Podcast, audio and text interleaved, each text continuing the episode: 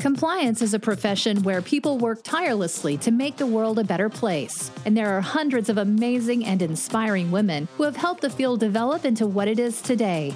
Great Women in Compliance is part of the Compliance Podcast Network, so join Mary Shirley and Lisa Fine as they talk with women in compliance who are making a difference. Hi, welcome to the Great Women in Compliance podcast on the Compliance Podcast Network. It's hosted by Mary Shirley and me, Lisa Fine. Today's guest is Megan Zwiebel. Megan is the Director of Operations and Delivery for R&G Insights Lab, and that's the legal consulting arm for the law firm Ropes and Gray. The lab focuses on integrating data analytics and behavioral science to solve problems for clients in a multitude of industries. Megan joined the lab just a few months ago in the beginning of June. Before that, Megan was a senior editor of the Anti Corruption Report, which for those of you who have not read their work, it's a fantastic information service. They combine up-to-date news and practical guidance for ethics and compliance professionals.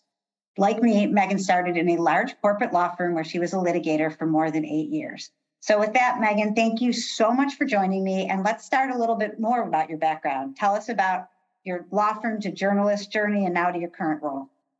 Thanks, Lisa. Thank you so much for having me on the podcast. As you said, I started a big New York law firm. Oh my God, I won't tell you how long ago, but many years ago, and did broad. You're uh, still right next to me, though, so she, you're still young next to me. Fair. I was doing just broad, all over the place litigation, things ranging from antitrust cases to employment law cases to contract cases to after the financial crisis CDO litigation, which actually led me to a secondment at a bank in Germany for six months as part of my work there. Some of my most proud work is I actually worked on a Nazi looted art, which was making its way through the circuit courts of appeal, which was really a lot of fun. And so I had this very broad, all over the place litigation practice which did not in any way touch on anti corruption or compliance. and the connection there is the way most things go is I was looking to make a change to, for a sort of slower pace of life. And a friend of mine introduced me to a friend of hers who happens to we had all gone to the same law school together. And that was Nicole Di Schino, mentioned by name, and who's another wonderful luminary in the compliance space. And she was the editor in chief of the anti corruption report at that point in time. And they were looking to bring someone else on. And I interviewed, and Nicole and I just hit it off, both professionally, but as we've become very close friends since then. And I was waffling a little bit, and Nicole was like, do it it's a great job. It's a really interesting area of law. Do it. Take a leap of faith. And I did.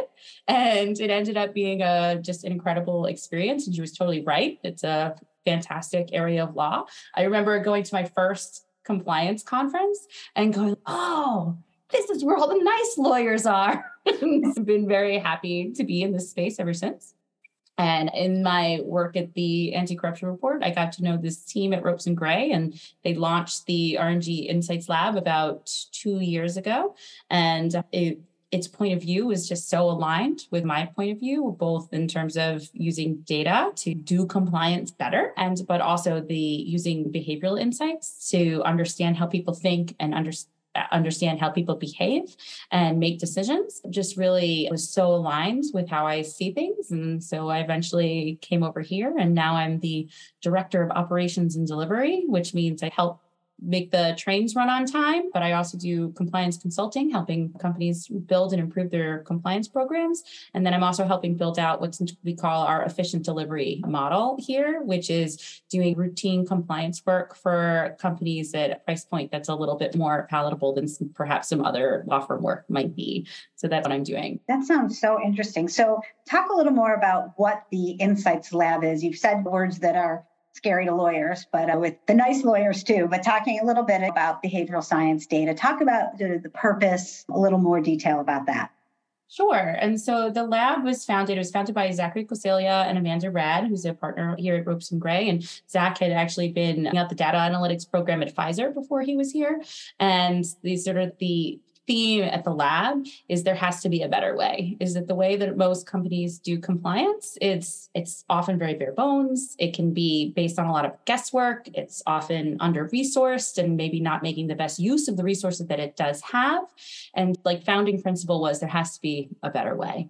And the better way was to use data to actually find out what works and what doesn't work. And then also take the insights from behavioral science to understand what makes people tick and you know what the data to essentially use behavioral science as a tool to interpret that data right the data doesn't mean anything until you put it in a form that you can actually get insights from and the behavioral science is about getting the insights out of that data and so that's a uh, point of view of the lab and how does it work? One of the things when you say could do it better, we have so many crossovers in ethics and compliance. So, how do you work in some of the other areas that are the big? We, how do we make the world better? The DEI world, ESG, plenty of other acronyms. But how do you work on that from the lab standpoint?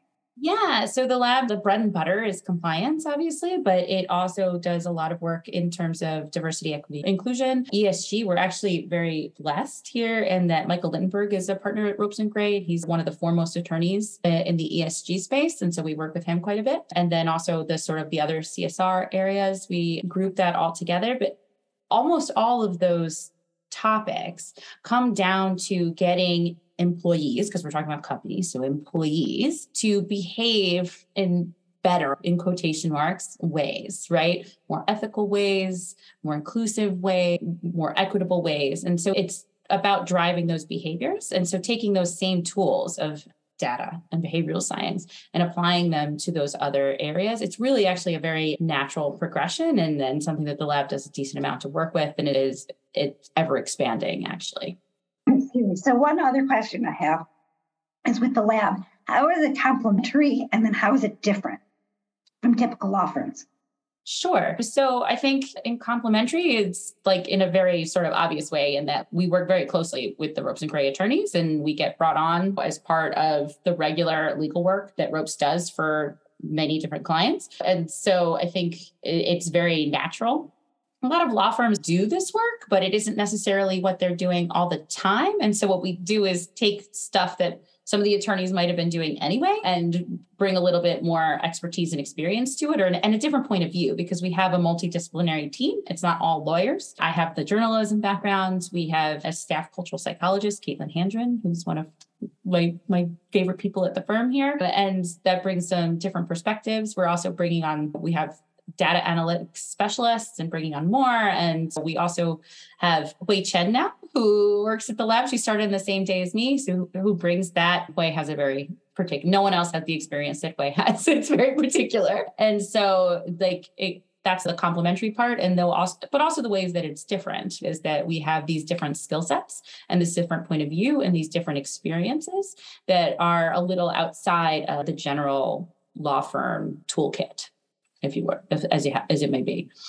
Yeah, it's interesting because when I think about some of the law firm, you alluded to it earlier, sometimes the price point can be very high for our, I've not yet to meet an uh, ethics and compliance leader who says, I have too many resources. What can I do with them? Correct. So if you meet that person, I'd really excited to hear how I have questions. I have questions, and I'm also a little worried about their program. But right. on the other hand, I think that it's I think that the idea of having different approaches about how to build and how to handle product projects, I think probably is also a, a one of the unique differentiators both in your staffing and as well in what you're yeah it definitely is and it's something that we're very conscious of is building out offerings that can meet companies where they are because it's just not feasible for most companies to pay partner rates are high they are they're providing an incredible service they have incredible skills but it's i remember i sometimes i'll say to an artisan or something and they'll be charging something for a beautiful work of art i'll be like i am not saying you're not worth that amount of money. I'm saying I can't afford it. That those are two different things. And being conscious of that and understanding that not everyone can afford exactly that and that some things may some processes some requirements may not necessitate those sort of fees either. And building out things that are more specific for that is something that we're conscious of and we're interested in doing more of and we're always thinking about. But it's that and one of the things again one of the founding principles of is driving efficiency, right? When we talk about using these tools of analytics and behavior, it's because you want an efficient product, right? Is that you want to be achieving the goals of a compliance pro- program as efficiently as possible. Not just throwing every resource you have in the book, but doing having everything be fit for purpose and efficient. And so that's something that we're always conscious of for sure. I think that's really just generally important because I think one of the challenges too, with when I've been in law firms like you have, and I've been on this side now for a lot longer. And sometimes it's, I don't need to know the whole landscape of every single thing that's happened. I need you to understand my company, what we're doing, and what our immediate problem is, and how am I going to execute on that? How are we going to be successful? And it's great that you can tell me ad nauseum about changes or the critical things in the in the DOJ's guidance, but I need to know how do I get this out to people so that they don't make bad decisions and they're empowered to make ethical decisions. And this is how my company works. And I think it's a, an interesting approach. And the reason I also wanted to bring that up is because, and this is one of the things I'm really interested in, because I am one of the people who went to law school to avoid math. Um, I think there are a lot of us, and that I would think the, all the nice people we see at compliance ethics and compliance conferences, I think a lot of us either hate math or they're the people that are trying to help us use it better. But today we all know that data and analytics are a huge part of what we are doing, what we need to do, and you know how to tell stories. The flip side is there's data to prove almost anything. How do we get ourselves comfortable with it and effectively start utilizing it you know, in programs? Yeah, I go back to I think back when I was working at the anti-corruption board, I interviewed Clay. She was a source for a story I was writing about measuring compliance. It's up on the website still if anyone's interested and wants to go to the anti-corruption report and read it. It's still there. But and but she said something that I thought was like profound. She said it flippantly, but she said, it's just how many and how much. That's what measuring compliance is asking how many and how much and where. And so I think people get very frightened by like data analytics. It sounds like this like very foreign language, but we all know how to count. We all know how to look at a map. We all know how to tell the difference between February and December and see if there's a difference in the numbers there. That's really all that it is. It's looking for patterns, right? And that's looking for patterns. And we all know how to do that. And the math part might be a little scary, and that's fair and fine. But guess what? You don't have to do it. There are other people that could do it for you. There are pro programs, computer programs that could do it for you. Like you don't have to do the math. There are other people and other things that can help you do the math efficiently, like not necessarily at a great expense, right? Like I bet everyone has Excel on their computers already. That's a powerful tool. And so just keeping track of how many and how much and when and where, that's pretty much all it is. And it doesn't have to be something that people are really afraid of, I don't think. Does that answer your question? I feel like there was a second part to your question that I There is because what you're saying, it answers part of the question because don't even get me started on trying to figure out certain Excel formulas. I'm very proud of myself. Like when I pull off a VLOOKUP, I'm like, this is but I think the other part of the question too is how do we use the data and the how much or the counting or even that to tell our stories? How can we do that? Especially the other part of it is that you can eventually find a way to count stuff however you want. That's one of our problems dealing with people all the time. So they have creative interpretations of things. Yeah, I think I think you can be choosy about what data you use, but at the same time, we're you're dealing with reality. You're not making up numbers, right? You can't make the number of travel and entertainment expenses in December be different. It is what it is. And it is what it is going to be different than February. And so that tells a story there, right? About what happens in February versus December, what people are actually doing. And the storytelling part is actually, I think this is this is where it's easy for lawyers or storytellers, particularly litigators, right? People who write briefs, like they know how to do this. And all data is evidence. It all is something to cite to to tell your story. And so I think that is something that comes pretty naturally to people in this space, but it is so important is that numbers on a page don't mean anything. It's the narrative behind them that has meaning, has insight, and has value, is connecting the dots between the how many, how much, where, and when. You have to pull them all together. They don't have meaning individually. Each individual data point is it's nothing. The story is in drawing them together, finding the pattern, seeing how they relate to each other and how they change over time.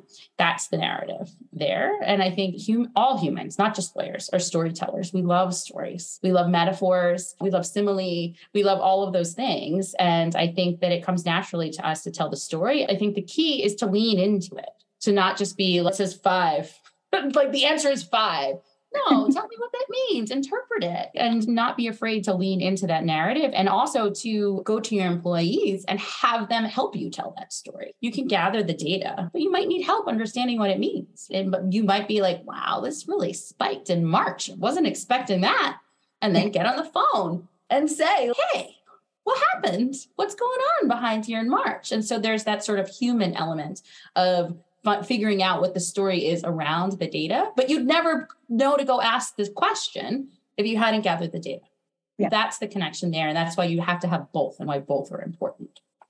Yeah, it's interesting. You just made me think of a little bit when it comes to uh, speak up or hotline reports, because the story to that is I was just talking about this today, where on the one hand, when you get a spike on certain things, or you're thinking, wait a minute, some people may say, okay, this is a problem because suddenly do we have more problems? On the other hand, we've recently had a lot of in, one area. Wait, they actually are starting to trust us, so they're reaching out. So it wasn't even hot. I was like, people are. I think it, good news, bad news. The good news is people are raising their concerns with us directly because they're trusting us. The other side of that is hi person I've talked to four times in the last two weeks. Now we actually have to deal with the problem. And nobody, I'm mentioning this because people that I worked with aren't saying, let's not do this. But it's interesting when you, that's one of our first languages or mine in ethics and compliance is related to reports and speaking up and then to talk about it in all those other lenses. It really is an interesting thing when you have when is an uptick good? And it can be more than one thing. I actually similarly just had a conversation with an associate who in a risk assessment was put his i there's a problem with the culture because there's a lot of complaints in asia. And i'm like i don't think you can draw that conclusion, right? That's no one doesn't necessarily come from the other. And in fact, it could be a really positive thing for the culture if all of a sudden there's a lot of complaints in Asia. Did you just do a training? Did they did you just post the hotline number? And again, that's where you have to figure out what the story is around right. the number. That's the you have to figure out what the narrative is.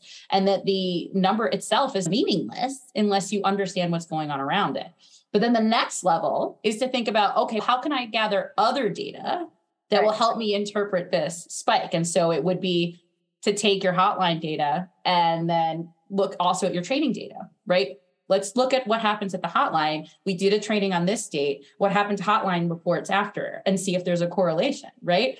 And those are both easy data points that you probably have available to you. You can look at your calendar and know when the tra- training happened, right? And you can look at the hotline reports they're both data points, but together they tell a much more powerful story about the efficacy of your. Mm-hmm. And so that's what it is to start thinking about what other data points you could pull in that then together can synergize into a fuller story. It, I mean, there's so many different ways to look at some of that data. I could talk about that forever, but I find it also interesting because you'll get the upset people who suddenly five people will call in one day about one particular location, whether legitimate or not and they're saying, we had a spike here today because I can't tell you exactly what happened. There are a lot of unhappy people related to an incident, and that's interesting too. All of it is. I think it's great. And one other thing about that is we've been talking a little bit about speaking up or hotline, but same with policies and understanding. How can you use that? Can you use the data that way as well? What do you think is most effective?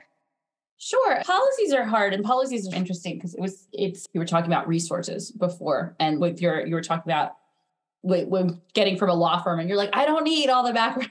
Tell me what I need to do. And a lot of policies are exactly the opposite. Uh, policies are written uh, to make people little FC, FCPA lawyers. And are, like that's what they're, I think with the policy, it's maybe, I don't know how much you can get some data around your policies for sure. You can get click through rates, you can figure out when people are checking it and that kind of thing. But I think you have to think about your policy and your training as a combined thing, right? Yeah. Is that that your policy probably is meaningless outside of the training. No one's looking at your policy just to read it for fun, right? The way you socialize it, the way you, the communications that you have, the trainings that you have on it, that's where people are actually going to learn what your policy says and then that's where you're looking for rich data around your training in terms of retention in terms of behavior change and that those are the kind of things you're going to be looking for in terms of your policy. Because it's sure you can see how many people click through on the policy but it's not going to tell you very much i don't think.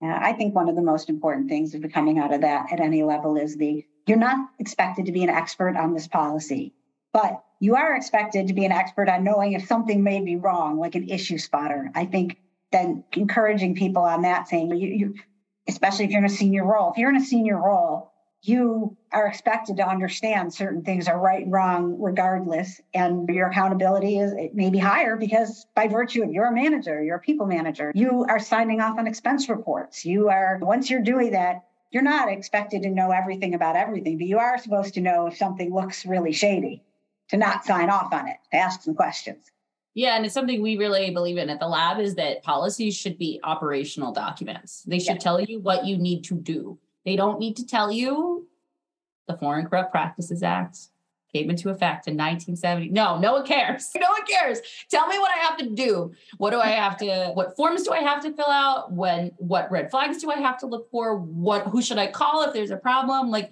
it should be a very action focused document and not a legal document. So I think one of the other things, I think we've talked a bit about how we can use our data and analytics to move predatory. But the other thing I was just interested, having just come back into a law firm world, albeit in a very different role. Your role is different, but have you seen after leaving the law firm world and coming back an evolution in the practice and for women, for moms, post COVID? It's a whole new world.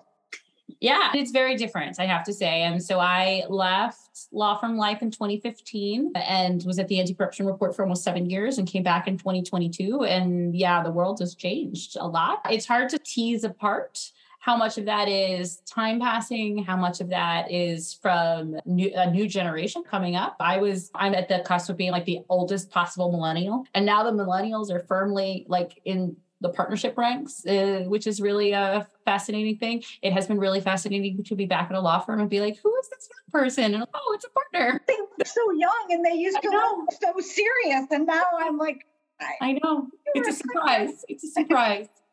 And, but I think that has led, there's like a generational cultural change that's happened. But then, of course, I think the pandemic just upended a lot of things. And there's been a lot, there's a lot of changes with regards to formality, with regards to flexibility, and all those things. I think honestly I, in my from my perspective i think it's all to the good. I think a lot of the rigidity and formality that was in law firms was fairly patriarchal and to the detriment of women. And shedding that skin is not a bad thing. I've been so impressed with the younger associates that i've met here and that they're much more willing to speak up to say when they feel like they don't feel like they're being treated in the right way or they feel like they are also just to say share their opinions and feel like their opinions matter in a way that i certainly would not have felt as a, a first or second year associate and that's been a hugely pleasant surprise, I have to say. I think there's a fair amount of all of these whippersnappers. They don't know their place. I'm not like that at all. I think it's lovely. I love seeing it actually. And I think that it also benefits all of us. It's I'm a mom now. I've returned to law firm life as a mom and that additional flexibility of working from home several days a week, being able to take calls from home, being able to take calls with people with the understanding that you're at home and that means that there's a dog and a cat and three kids and everyone knows that's happening is also really helpful. You don't feel like this sort of like I have to hide the fact that I'm at home. No, everyone's and I think that's really beneficial to not just women but to all people with young children. I think makes a big difference. And so it's been actually a pleasant surprise to see those changes. And I think it's multifaceted and multifactored from where it comes from. But I think all to the good. And I hope to see more of it, honestly. I think it's really important. I also think, being somebody who doesn't have kids, I think the respect, what I had seen in the law firms in my day was was also the almost a different felt obligated or i did i don't have kids i should be working more hours i should be here and people would it was almost expected in a way that may not be right, but, but I always work to make sure that I still have my hobbies are valuable, other things, but you almost felt like a little bit of imposter about it. I like now, at least I'm seeing this, is that people's lives are valued for whatever they are. And it's not perfect, but I definitely remember people being like, if you don't have children, why do you need to go home? It's why do I want to be here? I remember once saying to somebody, like, you're single, if I don't ever leave the office, I'm never going to be able to do anything again in my life now. And I just think it's really, I think there have been lots of challenges and for the pandemic and there are lots of challenges but i like to see protect particularly like women now just walk in they own the room. I don't think i would have felt i was i'm gen x so we basically really got stuck in the middle of all of it. We we didn't get some of the opportunities of the boomers and now we're learning how we could have done it from the millennials. So yes. it's the experience but i find that also a fascinating part about it and i see more and more of it right now and i also see men feeling more comfortable Yes, you know, it's true. I've been also super like that's why I say parents, right? It's like I had like a senior associate be like, "Sorry, parental leave's coming up," and that's it. Peace out. And I was like, "Good. I'm so glad. And enjoy your time with the baby. That's great." And then also to your point, I think it's also I feel like previously there was a lot of resentment actually that was back and forth between people that did have families and people who did not have families, where the, each felt like the other was getting some sort of better deal. You know right. what I mean? Yeah. And I think to erode that and understand that everyone has a personal life, everyone has a home that they live in, has other things going on, and UPS at the door, like everyone can agree that that happens for everyone. It has really leveled the playing field and eroded some of that resentment, which I think is again all to the good i think and so it's it benefits everyone i think not just mothers not just parents but everyone i think is happier for it yeah, I think that's true too. So I really just appreciate you taking the time. It sounds really great, the stuff that you're doing now. And I have to, I can give a plug for that, but also the anti corruption report has uh, been a really great tool. And I always enjoy when I get to read things from it. And thank you so much for joining us on the podcast. And I hope everybody has a great day. Thank you. It's been so great to be with you. Thanks for joining us for this episode of Great Women in Compliance. We hope you'll join us in honoring the great women in the compliance field by subscribing to this podcast and leaving a review.